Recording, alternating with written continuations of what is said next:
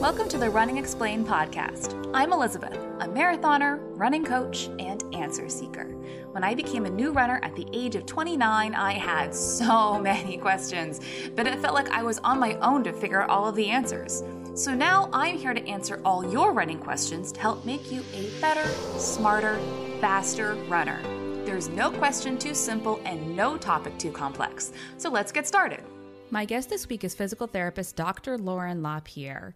And not, not, only is she a physical therapist who specializes in treating runners, she is, of course, a runner herself, as well as being a running coach and a running rehab specialist. Now, this week we are finally tackling the big topic of knees.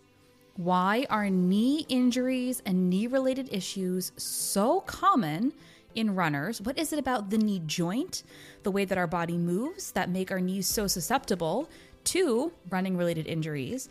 Dealing with the more common kinds of running related injuries like runner's knee, huge catch all phrase there, and IT band syndrome, and what you can do to help make your knees less likely to be prone to injury.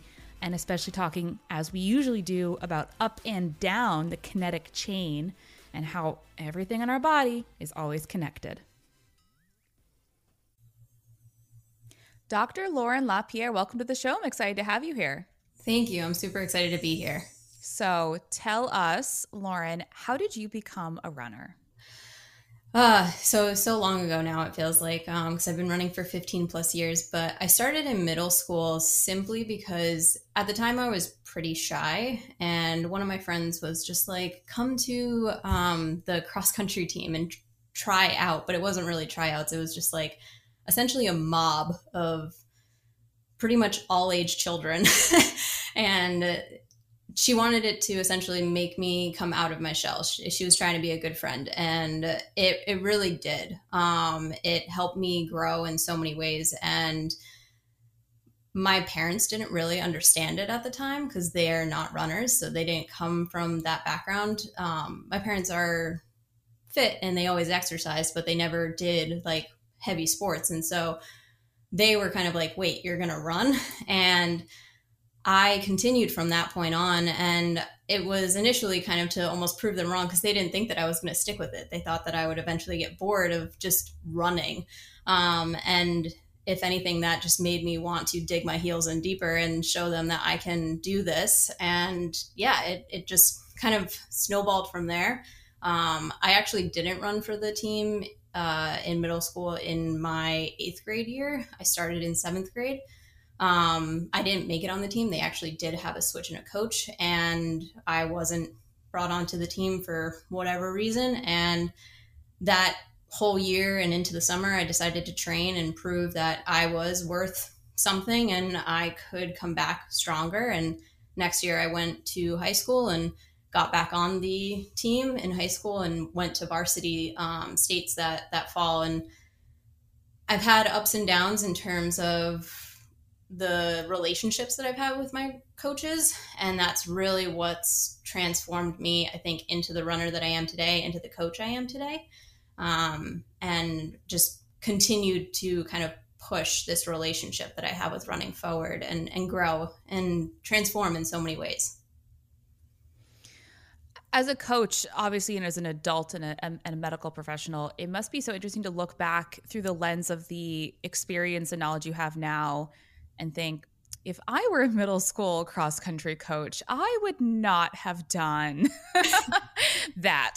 Exactly. or maybe that, like, oh my gosh, this one random coach I had was one of the best coaches in my entire life. They are, a, a you know, a diamond in the rough.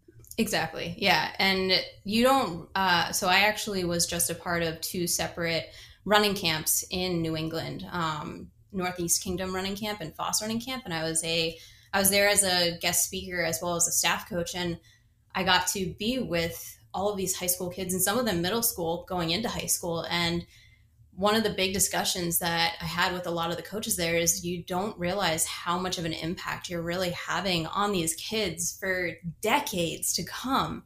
Um, I mean, I still remember my first middle school coach, and one of the things that he said to me when I ran JV states in middle school, like it was maybe like a two mile race, and it felt like the hardest thing I'd ever done in my life. And he was just like, just keep going, just keep trying.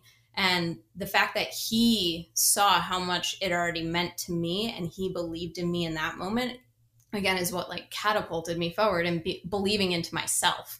Um, and how much of, again, how much of a difference maybe my experience would have been if I had a different coach at that time that didn't give me that one instance of attention and the thing that you say and actually that it matters. So I've realized how much the, the the voice in terms of what we say to our athletes matter, even if we feel like we're repeating ourselves over and over and over again. One point will stick, or it'll stick for somebody in a different way that you never thought it would actually matter, and, and it it does make a huge difference especially for those developing athletes. I know it's such a, and this is like an entire, entirely separate conversation. Everybody's like, I thought they were talking about knee injuries. Why are we talking about like coaching teenagers? Um, but, but, um, so tell us, tell me how you became a physical therapist. Then, obviously, you know most sports physical sports specific physical therapists tend to have a background in athletics. Did you always know you wanted to become a physical therapist? Um, no, uh, I had like a very polar opposite like question mark of what I wanted to do when I was in high school. I was like, either I'm going to go into the medical field or I'm going to be a lawyer. And I'm really good at arguing. I'm really good at like kind of like figuring out and going through the like ins and outs. And I think that also is what helps me as a physical therapist as well. Um, and looking at people's pain because I'm very methodical and I'm very uh, I, I, look very deeply and I look at all of the different points of view of like, all right, how is this being influenced? And that's one of the reasons why I take such a holistic approach on my the way that I work with my clients now. Um, but uh, at one point, it just kind of became a obvious that I didn't really want to go into being a lawyer. It, it seemed like way too much work, in all honesty, and a lot, lot more schooling, even for what I had to do for physical therapy, um, long hours and lots of stress. And I was like, that just doesn't seem like a great life. So I decided to go down the road of physical therapy, and it initially was simply because I it sounded like the perfect meld of being able to be active and understanding more in depth medical terminology and deeper complexes that the body actually have. Um, I honestly think that it's our body is quite magical if you think about everything that it has to do on a daily basis and how infinite possibilities happen because of what our bodies are capable of. So I started doing um, some like internships and volunteering and along the way, I obviously realized how much running impacted me. Um, and that's what kind of drove me to kind of focusing more and more on that side of things. And it happened after I, have worked in a lot of different settings. It happened after a period of time where I was just trying to figure out who I was as a physical therapist and what I really wanted to focus on. Because that was another reason I went into this field. I loved the fact that you could work with so many different populations. And the entire cure for regardless of who you were working with was movement.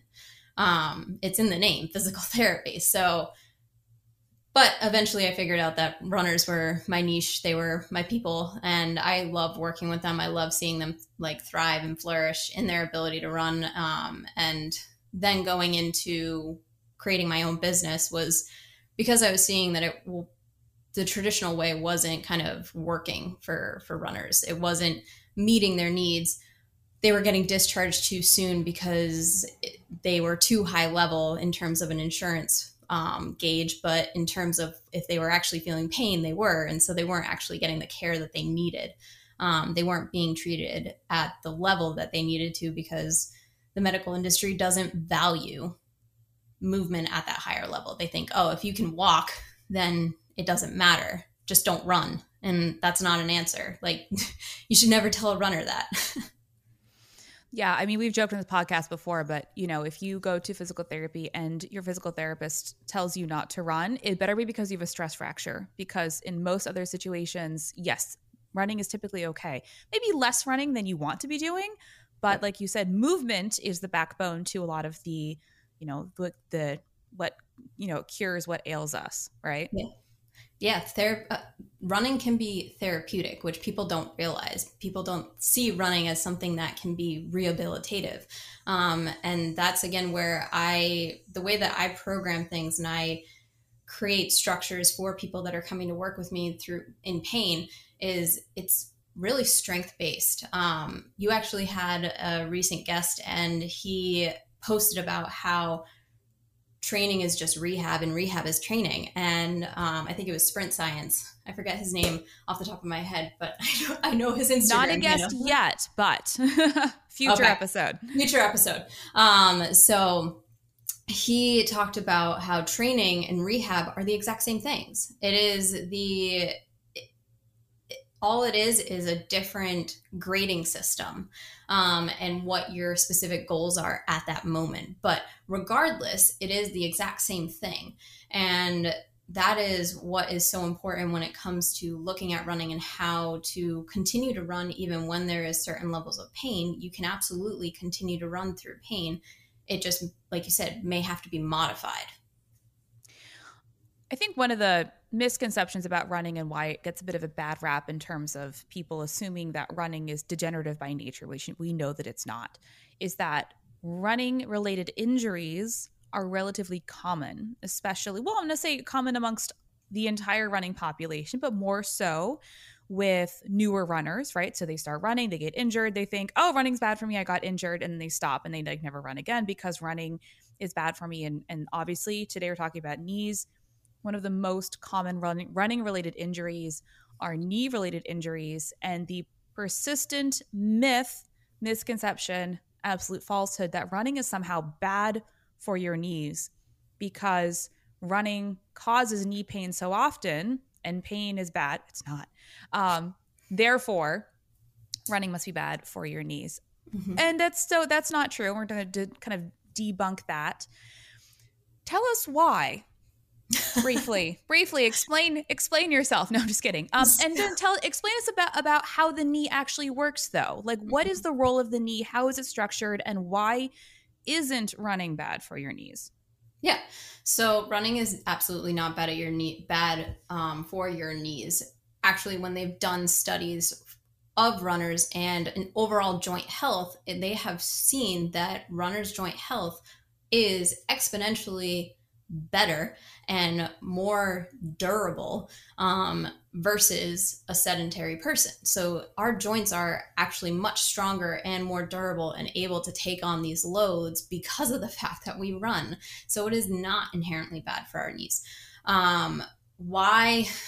In terms of why knee pain occurs in running, um, there is definitely like a host of factors. It isn't ever just one thing. Um, obviously, we can talk about like the simplest of going too quickly into a training cycle or ramping up too fast or going into um, a training cycle and adding speed too quickly. Those things are the obvious. We're overtraining, under recovering. We're not allowing enough gradual progression in our running to be able to have that happen um, succinctly so that the joints can kind of load appropriately and take on that that new load. But when it comes to actual anatomy and what i look at um, obviously shoe wear can be uh, an area that we look in depth to. And if people are in overly stable shoes um, so stability shoes um, they're not inherently bad but not everybody needs them as much as they think they do. Um, overly cushioned shoes also not great because they eliminate the foot's ability to perceive the world around us. We can't feel um, the ground if we have like four inches of dense foam in between us.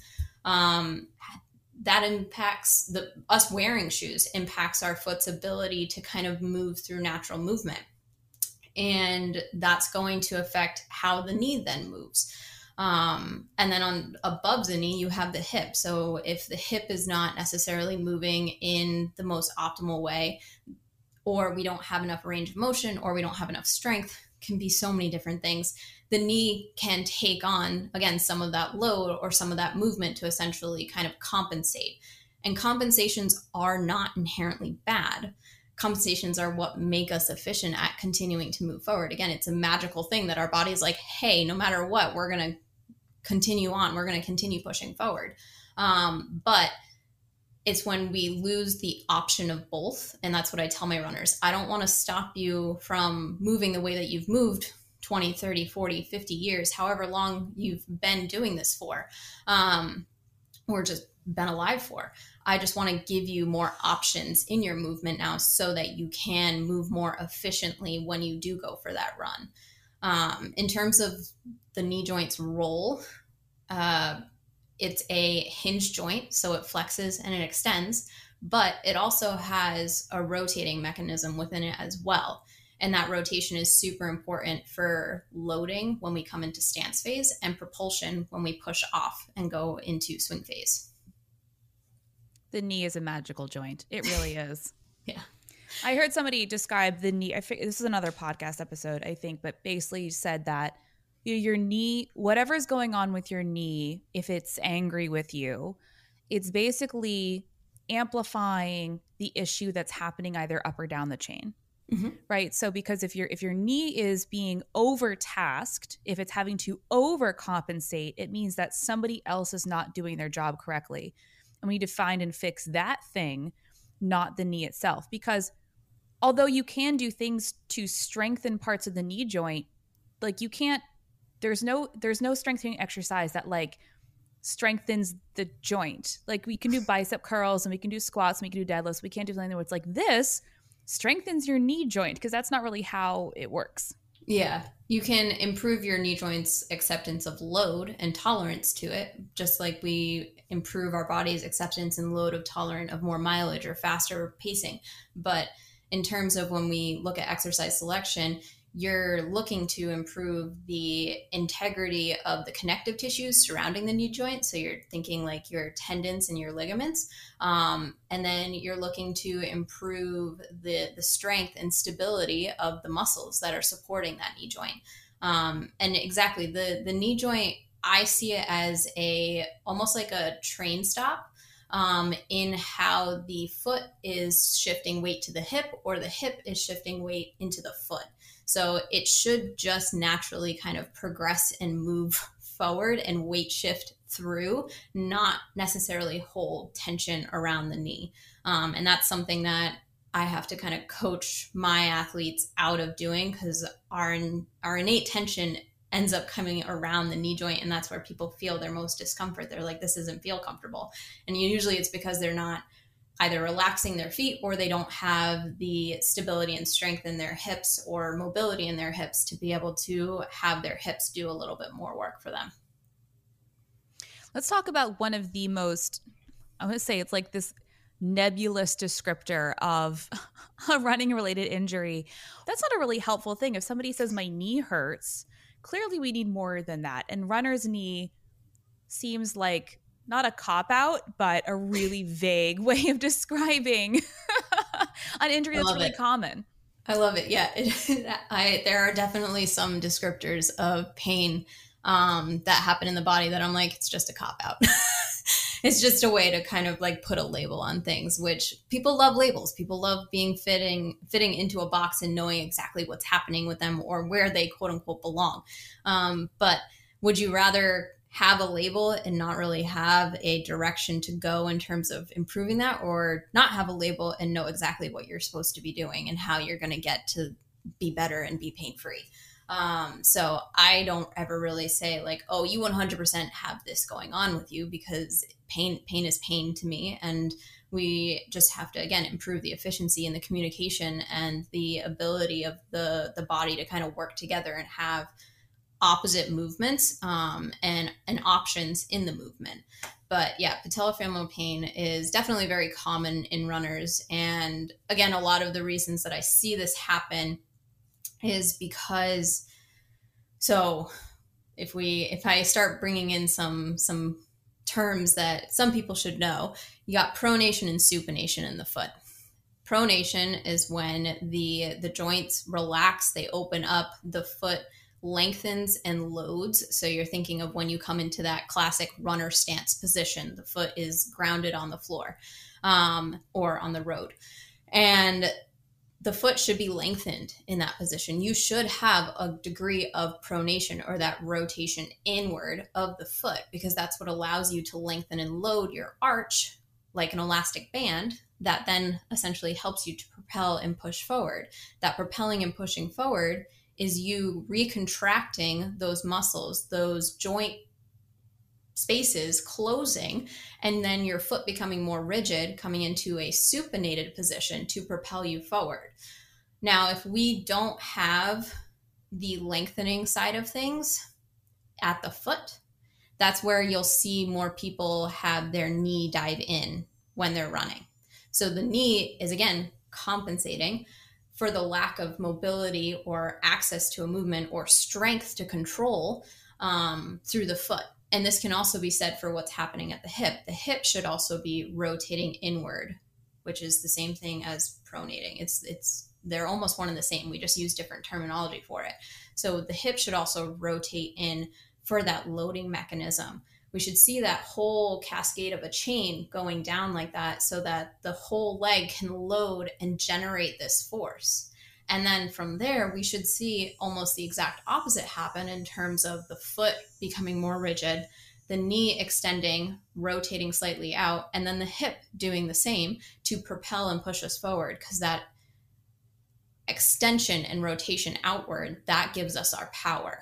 So that's how if we don't have it happening at the foot and we don't have it happening at the hip, the knee will figure out a way the body will figure out a way to make that movement happen one way or another. And so we're talking about this general runner's knee, knee discomfort. First of all, what does that usually feel like? Right? So we have runners who are saying, I have knee pain. And let's say you're just kind of verbally going through, tell, describe where it is. What does it feel like? And then is, if we're talking about runner's knee in quotations, you know, is this an inflammation, an irritation? Like, what is the the source of the discomfort in this situation? Yeah, so usually when there are repetitive load injuries, such as like patellofemoral syndrome, IT band syndrome, anything like that, even patellar tendonitis, usually there is some level of inflammation and irritation to one or more structures. Um, again, because they're being overloaded or they're being more they're being compressed more, um, or they're they're not working hard enough, whatever it may be. Um, so, in terms of what people normally feel when they have patellar femoral syndrome, it can obviously be very, very individual to the person, but usually it's just a general discomfort to the entire knee. So people will just like kind of when I when I see them, they just kind of like rub their entire knee and they're like, this whole thing, this whole front thing feels very uncomfortable. Sometimes people have more pain towards the inner side of the knee. Um, again, if they're having more of that internal rotation happening at the knee, that can explain why there's more stress and strain happening on the inside. Um, but usually it's a general discomfort, achy, dull. Usually it's not sharp pain. Um, it can happen, but usually it's not. I've also somebody in my in my early googling career of running related injuries. Um, somebody was like, "Oh, if it's up near the top of your kneecap, it means this, and if it's down at the bottom of your kneecap, it means this." And that seems like a mm, maybe, but maybe not. so, in term, if there was pain more towards the top of the knee or underneath the kneecap, that may be more tendon related. And then we would look at the patellar tendon or the quad tendon. Um, usually, that happens more for for running downhill. So, when I was at these camps these past couple of weeks, and these kids were upping their mileage, they were also running in Vermont and New Hampshire all of them are from Connecticut, Massachusetts, Rhode Island, not really very hilly areas. Um, some areas are, but not not to the degree that Vermont and New Hampshire can be. And a lot of them, at the end of the week, complained of knee discomfort because of the increased load that they now were having, not from running uphill, but but from having to control the downhill. And downhills really work on our ability to lengthen and load our muscles and our tendons.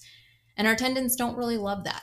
Whenever whenever we're working on tendon health and tendon resiliency and durability or um, pliability, they they get a little bit um chatty i kind of say to my people i'm like they're usually going to talk to you. They're usually going to let you know that this does not feel well.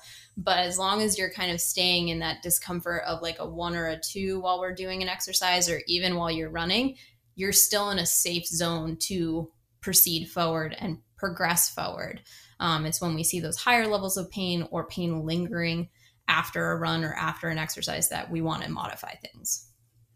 So let's talk about uh, this a bit more in that just because something is causing discomfort does not mean that you need to stop or that whatever you're doing is innately bad. Mm-hmm. It just means that you're loading a little bit faster than your body might like, but under certain situations, that's maybe desirable and mm-hmm. also like it's kind of you want that. Like you wouldn't so these these kids, we're gonna use them as our guinea pigs in this show like you would never say to them, "Oh my god, you all need to stop running immediately and rehab your minor knee discomfort." You would say and logically think they have increased their volume, they have changed the intensity, the terrain of their running in this very short period of time. Ideally, after something like a running camp, you do have a bit of a deload, right? You have a mm-hmm. down week or maybe two weeks. And that's intentional to allow your body to absorb what you have just done. But like it's okay for them to be in a state of very mild discomfort yep. given the circumstance of their situation. Yep. yeah. So uh, a lot of these kids did come up to me and talk to me and want advice and i did some um, specific sessions with kids i also did like an overall like hey if this is happening this is what you do and i gave them some general advice in terms of like where to go from that moment um, and pretty much the advice like depending upon the pain level the, the advice was proceed with caution um, and then try some of these exercises. And i how i look at pain it's like a green yellow red light system and there's two variables that i look at. I look at the pain intensity so 0 to 10 0 being no pain 10 being emergency room pain like you're mauled by a bear emergency room pain. I have to like preface that because some people are like 9 out of 10 and i'm like you're not crying. You're you're not in 9 out of 10 pain. You would be like almost knocked out unconscious if you were 10 out of 10 um, so we look at the pain scale from there and then we also look at how long this pain is lasting for after whatever thing is causing the pain stops. So if the pain is between a zero and a three, you are in the green. You are able to proceed with caution. You don't really have to modify anything. You just may want to start doing some specific exercises or reach out to your coach or physical therapist if you have one to be able to kind of monitor and go forward from there.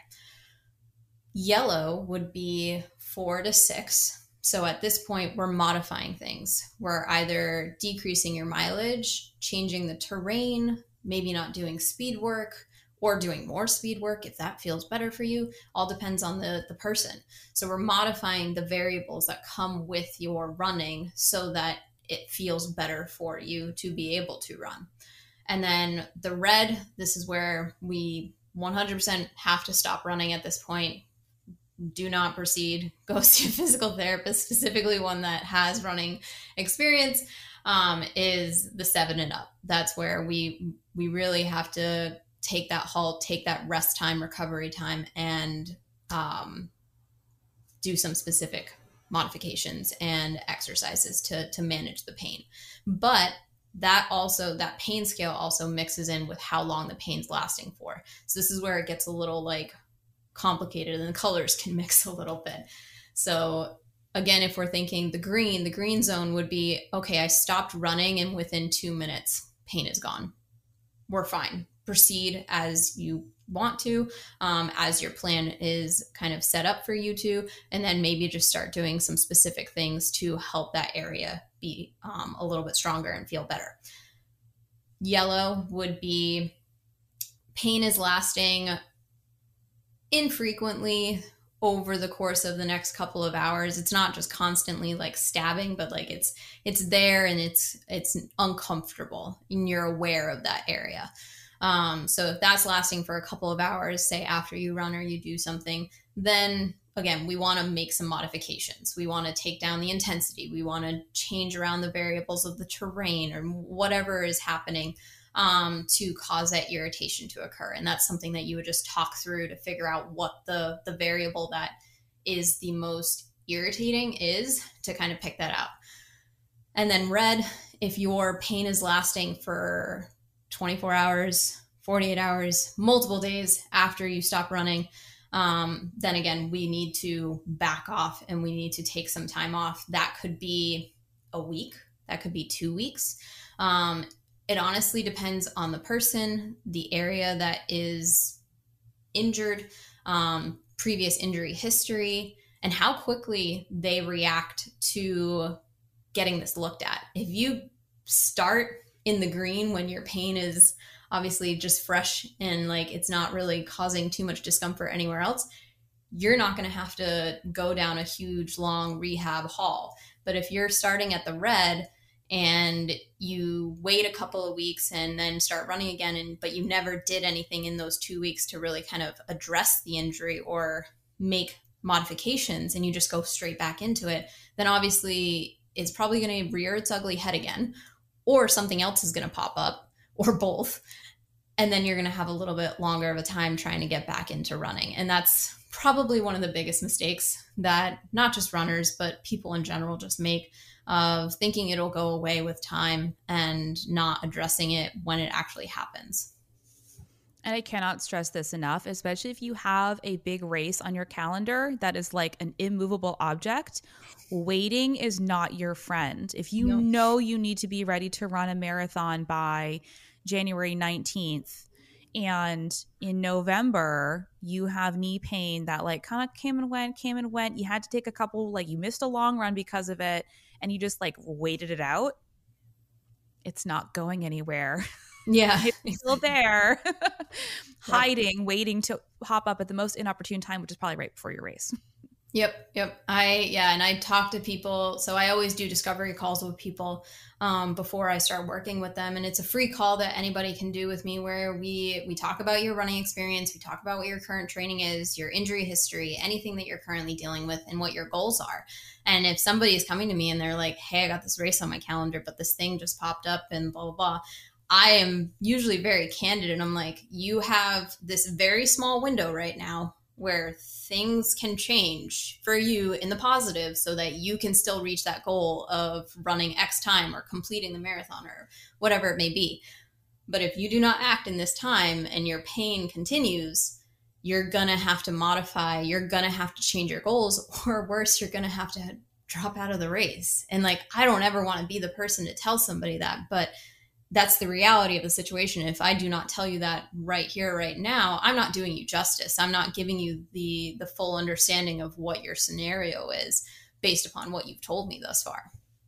And for you I, I don't want to put words in your mouth but i know for me as a coach if somebody asks me a question not necessarily injury related because i'm always like go see a pt i'm not the person for that. I'm not the person for that. Go see a pt right now but if they ask me a question about maybe where they currently are and where they're trying to get to in the in the obstacles they faced and long story short like i don't want to tell you no. It hurts my heart to say that what you're trying to do is impossible and so we're not being downers when we're telling you it's really not a recommendation. Like that's probably not going to happen. Or mm-hmm. flat out no you can't do that. Because we want to say yes we want to make people feel good and be able to chase their goals. So if a if a running professional or a medical professional who is understands runners is telling you that's not a good idea or that's significantly unlikely to happen like just listen. Yeah. Yeah. Um it's it's definitely a tough conversation and i hate having to have that conversation. Honestly i haven't had to have it many times because most of the people that i work with they are being proactive. They are trying to make this change. They've seen the fact that traditional PT has not done them justice and they're they're wanting to make that commitment to themselves to actually have that longevity in the sport and just have a healthy life as well. Like it's not just about running. Like some of some of the times people's goals with me is like, I just want to be able to play with my kids.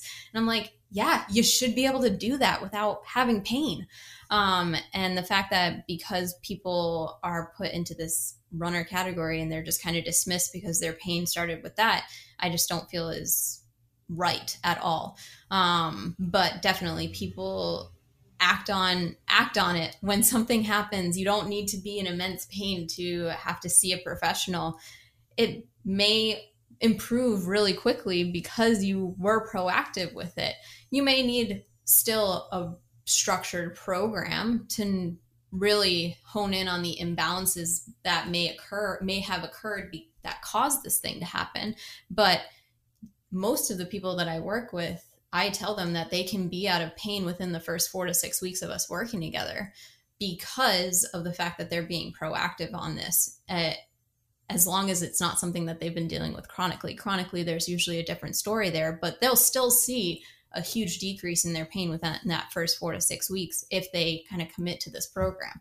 And not even at 100%. Like you can commit 10% of your time and you'll still see improvements. I'm sure you must see a lot of people come in and say like just some weird stuff when you're like, okay, that's that's not better though. And one of my favorites that I sometimes see will a runner will kind of justify why they continue to run despite being in I would call at least the yellow zone is that they'll say, "Yeah, but you know when I when I changed my gait, uh it felt better." Mm-hmm. Or when I run like this, or if I only run downhill, if I only run uphill, or if I only do this, then it doesn't feel as bad or the pain, you know, goes away that's not a good thing either. You're just no. changing where the loading is occurring. Yeah. So I don't really work with uh, the something that people think is uh, interesting that I actually tell them is like I'm not going to change your gait. I actually don't really look at people's running form at all. Like I've done it very very sparingly because most of the times I can f- figure out what is probably happening based upon more simple movements um, when we're assessing each other. There's so much happening in the running gait to be able to look at someone's gait and be like, oh, yeah, that's 100% the area that is the quote unquote problem.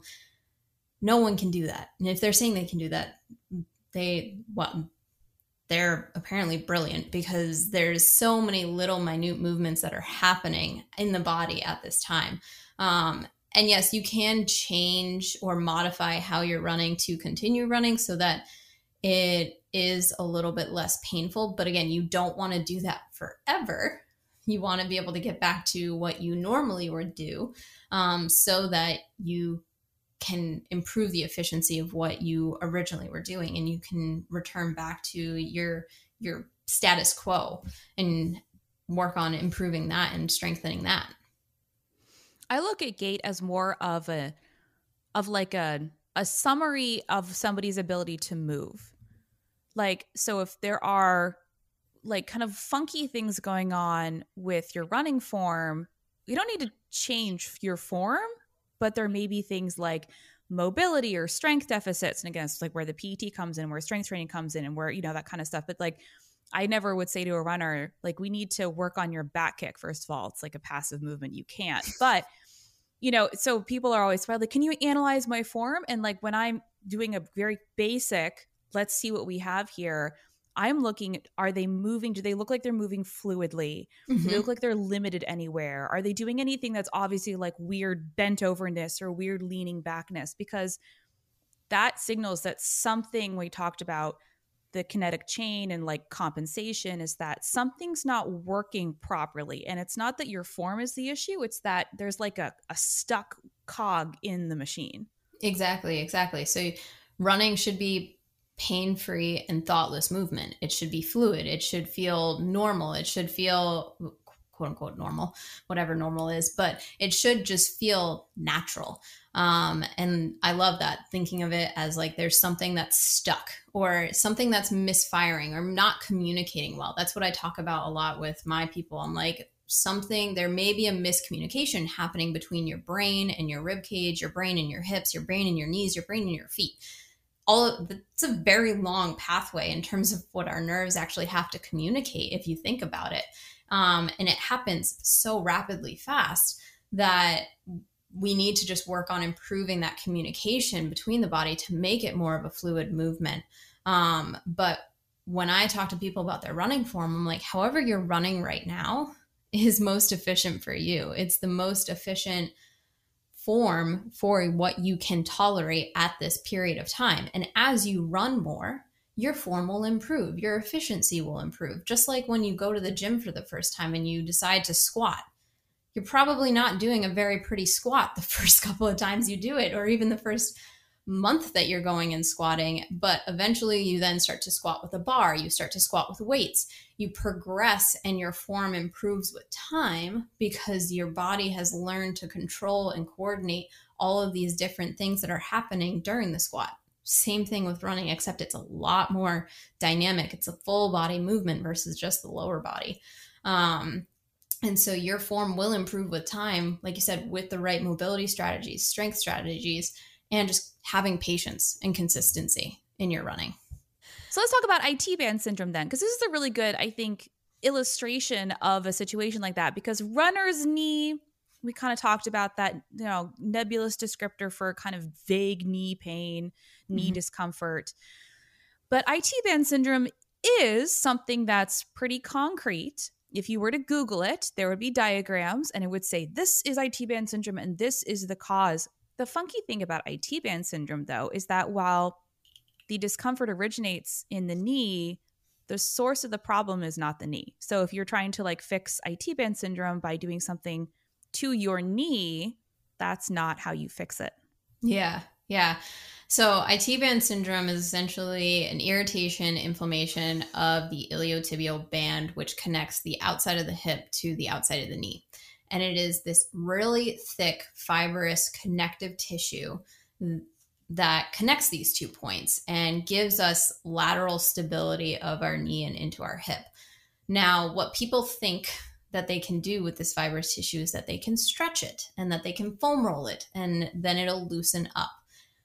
No, you can't do that. um, they have done studies where they have put tons of like weight through a cadaver IT band and it will not change the amount of tension that is in that band no matter how much it is stretched, pulled, forced, whatever it is. It just has this strength and stability that it will naturally maintain. So, what I think about when people say that they have IT band syndrome, it's more so the fact that they're overutilizing that lateral quad complex, which sits right underneath the IT band. So, and you'll see this with a lot of people that have IT band syndrome. They're the outside of their quads are very developed. Um, they're they're more uh, structurally sound than maybe the inside of their quads or their inner thighs or their hamstrings, and so that innately puts more pressure and more force through the outside of that lateral leg. And that's where you're going to end up potentially having more irritation if you're just constantly using this one muscle or this one strategy to load into the knee or load into your hip because it can go both ways. So when you think of IT band syndrome, what I try to get people to do more often than not is actually work on using more of their inner quad. So, and the main complex would be the VMO. That's a big um, word in terms of the uh, muscle complex when looking at the knee and like improving the stability on the inside. Um, and then looking at increasing your inner thigh or your adductors, not your abductors, but your adductors, ADD, um, because that's going to improve the strength of again that inner complex of the lower leg and um, leg. And that's going to improve just the natural levelness the balance on both sides. Um, and yes part of the complex a lot of people think of it band syndrome. Oh i have to strengthen my glutes Yes, maybe. Um, but it all depends on you. You may actually not need to strengthen your glutes. You may actually need to take some tension off of your glutes and learn how to load and lengthen that side versus constantly contracting. Um, that's a big issue I have with the fitness community and, again, tr- traditional healthcare. We have taken these concepts and we've applied it to the entirety versus realizing that certain cues, certain things like pushing your knees out um, actually shouldn't be done for every single exercise. Our, as I described earlier, your knees should rotate in slightly. They should come over the big toe. They should bend over the, the foot um, because that's how we load into our feet, into our knee, into our hip when we run. If we're constantly just pushing our knees out, well, then we're not ever teaching our body that it's safe to move in. And we're not learning how to strengthen that mechanism that needs to happen. So if we're constantly pushing out, then of course the lateral complex, the lateral quad, the IT band is going to become more irritated because it's never getting to lengthen and load. It's never getting to relax, quote unquote. Um, muscles don't turn on and off, but it's never just getting to to take a break from constantly being in this shortened and like almost gripping position. So earlier in the episode you talked about stability shoes and I'm I'm hearing a lot of things that in my mind if I were to connect the dots on you know either um like innate issues that prevent our bodies from moving the way that we they they want to or things that are physically preventing our bodies from moving the way they want to. Again, not anti stability shoe, but a lot of especially new runners end up in stability shoes and they probably don't need them. They just need to learn to run more efficiently just means running more. And I say I was in when I was a new runner, when I got fitted, I got put in stability shoes. Mm-hmm. And I think within three months, I was like, I, I had IT band syndrome. I was like, I don't think I need stability shoes. Like this isn't helping me because if you're preventing your body from moving the way it wants to, mm-hmm. it doesn't like that. No, exactly, exactly, yeah, um, yeah. New runners get put into st- into stability shoes all the time. Um, I believe it was the Foot Collective that just like did a post on this that shared a an idea of like how podiatry in terms of giving orthotics and giving stability shoes like came about when the running movement like really went into a big boom and it was essentially instead of teaching people how to run or how to utilize strength training to make your running better, we just gave people these braces that essentially stopped them from doing the thing that they were doing a little too much of. But if anything, it only made their body kind of worse because now they were stopping the natural progression of what their body would probably would have just strengthened on their own. Um, and so stability shoes, orthotics are not bad. They can be super, super helpful for somebody that is in an active um, pain complex. And if like like in terms of plantar fasciitis, super helpful to help somebody that is in acute pain. But they eventually need to learn how to come out of it. They need to learn how to load and strengthen their feet and their knees and their hips to be able to take on what they're needing to do in running versus requiring this external support to do it for them. We would never live in a shoulder brace for the rest of our lives if something happened to our shoulder. But yet, we're so willing to constantly put a brace on our knee or a brace on our ankle or an orthotic under our foot and just do that for forever because that's what we've taught been taught that like oh i just brace it and it'll feel better. Yeah because the brace is taking on some of the load. The orthotic is taking on some of the load. But the reason that it's never gotten better it's still something that's problematic is because you've never taught your knee or your foot or your ankle how to do that for itself. Do you see this a lot? A runner comes to you and says i have knee pain while running and the person at the running shoes store said I overpronate, so they put me in stability shoes. Yes, all the time. Yeah. all the time. And I don't necessarily fault the the people at the running stores. What they're seeing, I mean, they're doing it with the best eyes that they possibly have and the best knowledge that they possibly have. But that being said, people's feet can do some really funky things um, you can be pronated in a part of your foot and then supinated in a different part of your foot. So your the front foot can be in a certain position, the back foot can be in a different position. One foot can be in pronation versus one foot can be more supinated, so low, high arch um, type of positions. And they're just trying to do it with what they see in front of them. But it also depends on how the person's standing in front of them. If you're standing with your feet more pointed out to the side, your feet can look completely different in that position versus pointed straight forward or pointed inward. Um, so they're doing the best that they can, and I, I give them credit for for the for trying to help people. And again, it's not necessarily wrong to be in a stability shoe. I have some stability shoes that I use for my longer runs specifically to help me when I get more tired. Um, if I'm if I'm running for 10, 15, whatever miles, your form's going to break down. Doesn't matter who you are, it's going to get more fatigue. So I do wear a stability shoe during those runs because I know down the line my form's going to break down a little bit and I'm going to need a little bit of help from the shoe. But on my daily runs, during my workouts, I'm not using a stability shoe because I want my body to get stronger in those things. And I'll sometimes use it depending on the length that I'm going in my long run as well to, again, progressively load. So that's where having somebody that is knowledgeable about the feet, is knowledgeable about the shoes, is knowledgeable about running all together will help you just figure out how to just progressively load. I keep saying this over and over again, but it's really just about that it's in terms of pain management and in terms of running.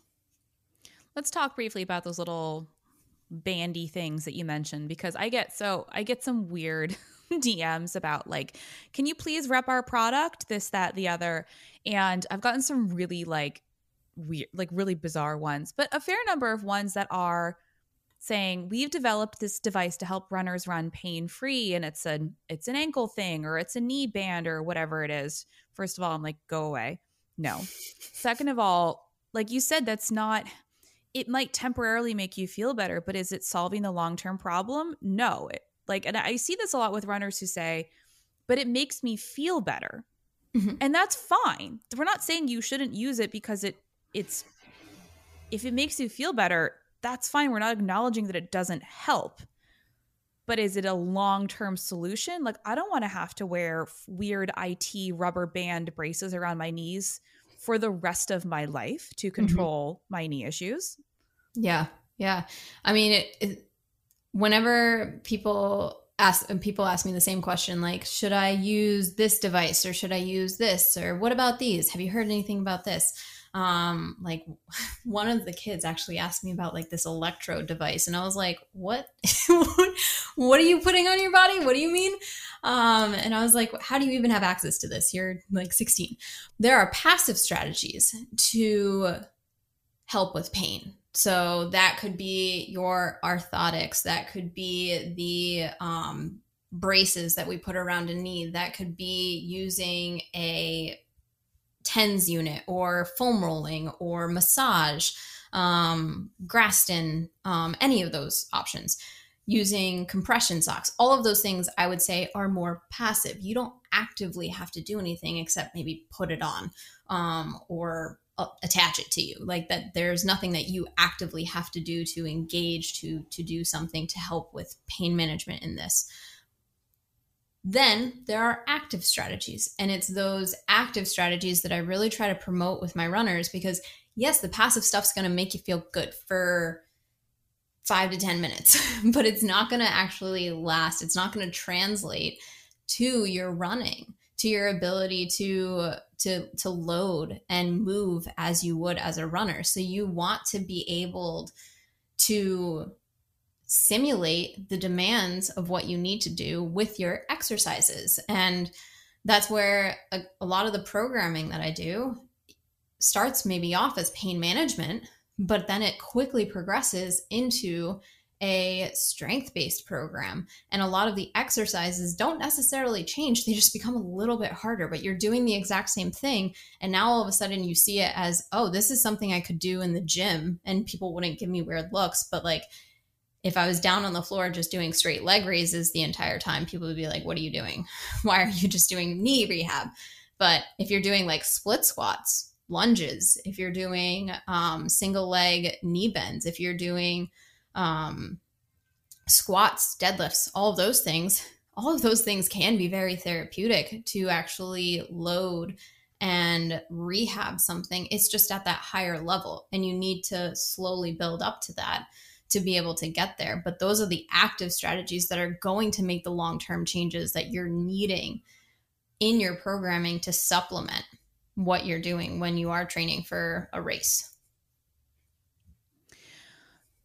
I mentioned ice earlier, um, and because, like I said, I got a lot of uh, DMs and about injuries, even though I'm very upfront about I am not a physical therapist, and so often the runner will say, you know, I'm experiencing this, this happened, I've been icing it, and et cetera, et cetera, et cetera. What is the recommendation for using ice in a rehab or therapeutic setting. And I say, should a runner come home from every run, slap some ice on their knees, and call it a day?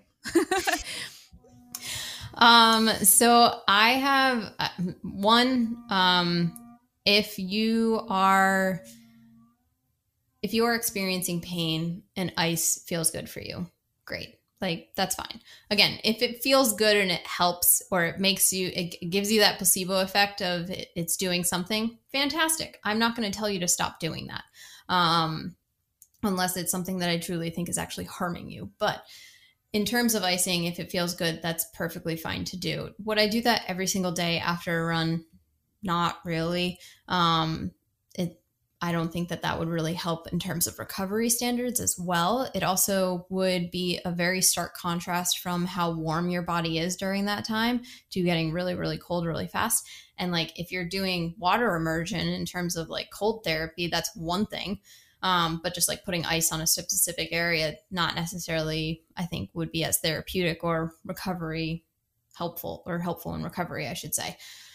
Um, when it comes to using ice versus heat. So ice, we think the theory is is that it helps to constrict blood vessel um, so to it actually decreases how much blood is going to an area. It also decreases how fast nerves are able to fire. So we're decreasing how much maybe fluid is going into the area and we're decreasing any pain signals that may actually be able to be fired during that time. Um, what I traditionally say is if you are cooling down for the remainder of the night, not necessarily directly after your run, but like it's later in the evening and something's a little sore, use ice then because you're already cooled down, you're relaxing, everything's kind of going on that downtrend before sleep, anyways. When it comes to using heat, heat in theory opens up and dilates the blood vessels. So it's bringing more blood flow in. Now, that can be very helpful if we're trying to clear out inflammation, we're trying to get rid of any dead or dying cells. Um, I see heat as actually being very helpful in that regard in comparison to ice sometimes. But it can be if there's already an inflammatory process going on and we see external swelling, that's where heat ne- not isn't necessarily the best modality to utilize. Um, but again it has the same effect on the nerves where because the nerves are getting so overheated they can't fire as quickly. So the nerves fire a little bit slower pain decreases again because of that. Typically i say if somebody is about to go for a run and they have something that is um, irritated they could use a heating pad on that before they go out for their run. Or you could just actively warm up.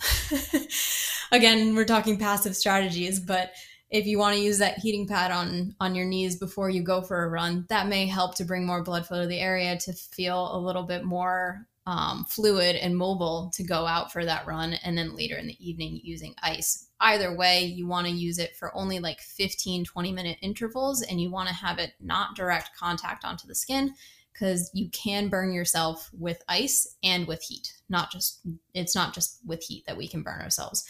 Ice burns really suck. I've done that to myself.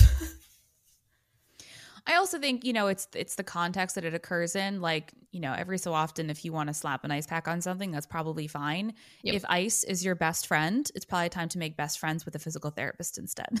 Exactly. Exactly. Yep. That or ibuprofen. Ibuprofen also like if you're constantly popping ibuprofen or Tylenol, let's let's save your liver and your kidneys and let's work together.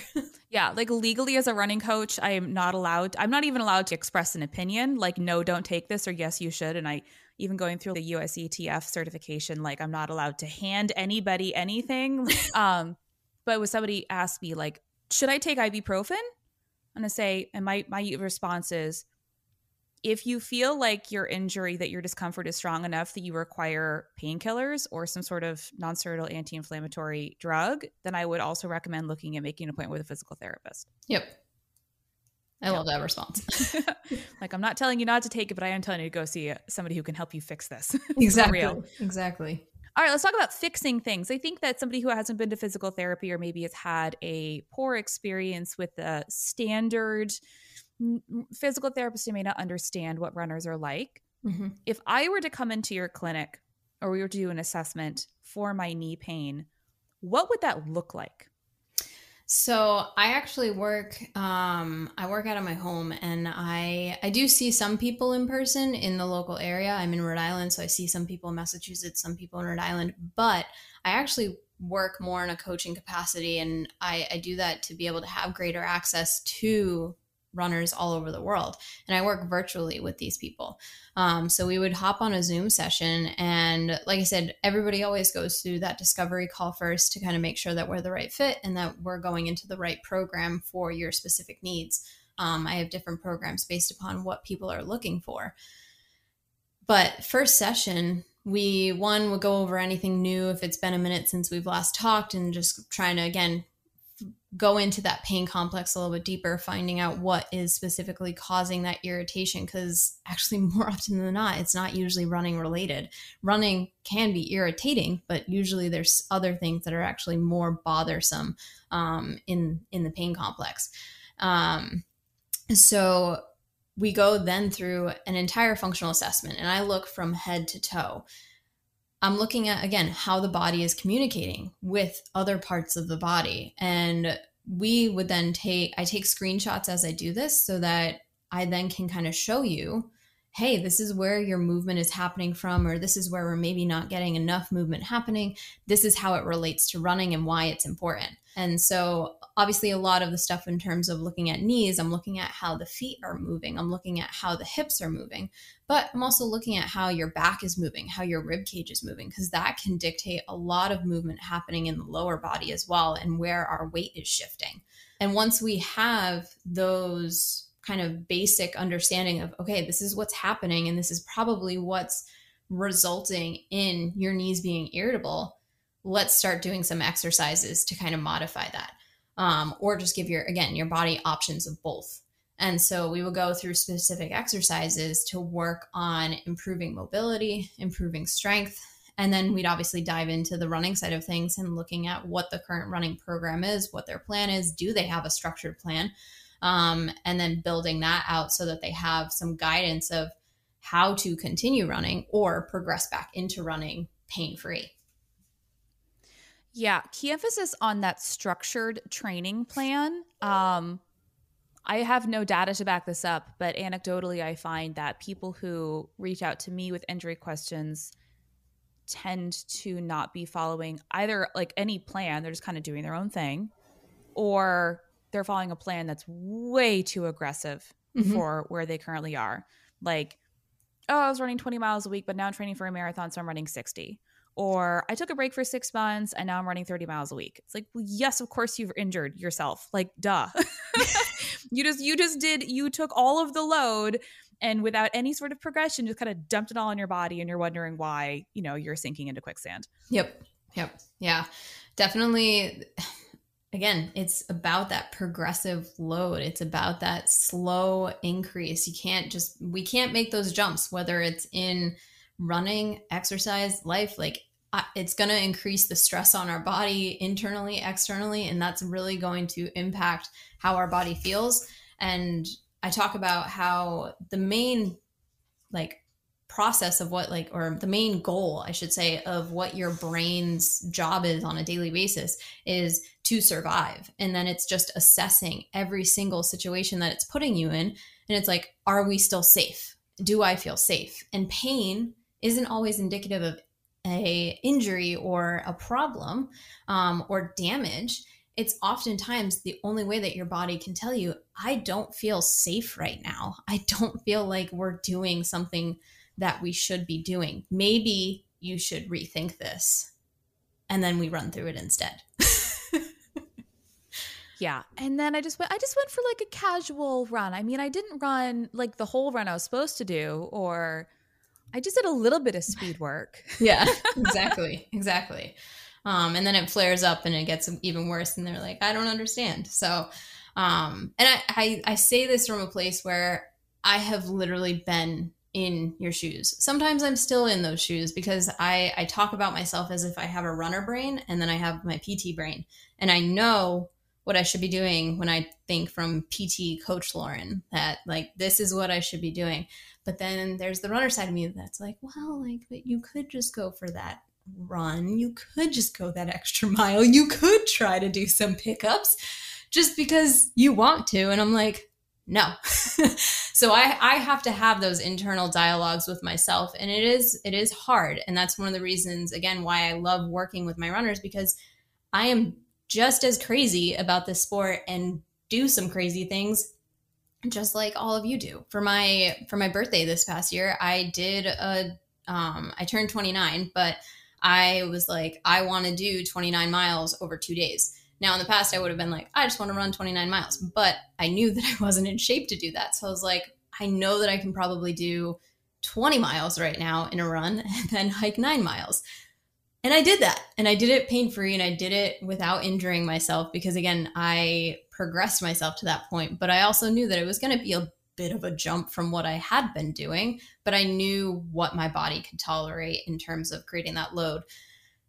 And again, that being said, it was a little bit of a crazy thing to do. And I understand that. And that's one of the reasons why I want to help support other runners do these crazy things that we want to try with our bodies and, and want to progress with our with our running and to be honest like it is this thinking it is this hunger and this fire and this desire to push our bodies i think that makes runners so special and makes us such a unique kind of of breed mm-hmm. where we are continually trying to push the limits of what is capable of we're capable of I'm just asking you very gently and kindly as a coach to like please pick and choose the situations in which you choose to push yourself to the limit. yeah, yeah. Like we can't push every single day, but like once in a while is a good time. That 80/20 rule in terms of like choosing choosing how crazy we want to be. Maybe being crazy like 20% of the time and then that 80% of the time we're we're being structured, we're being diligent, we're being consistent. Um, and then we can be crazy 20% of the time and not have those things happen.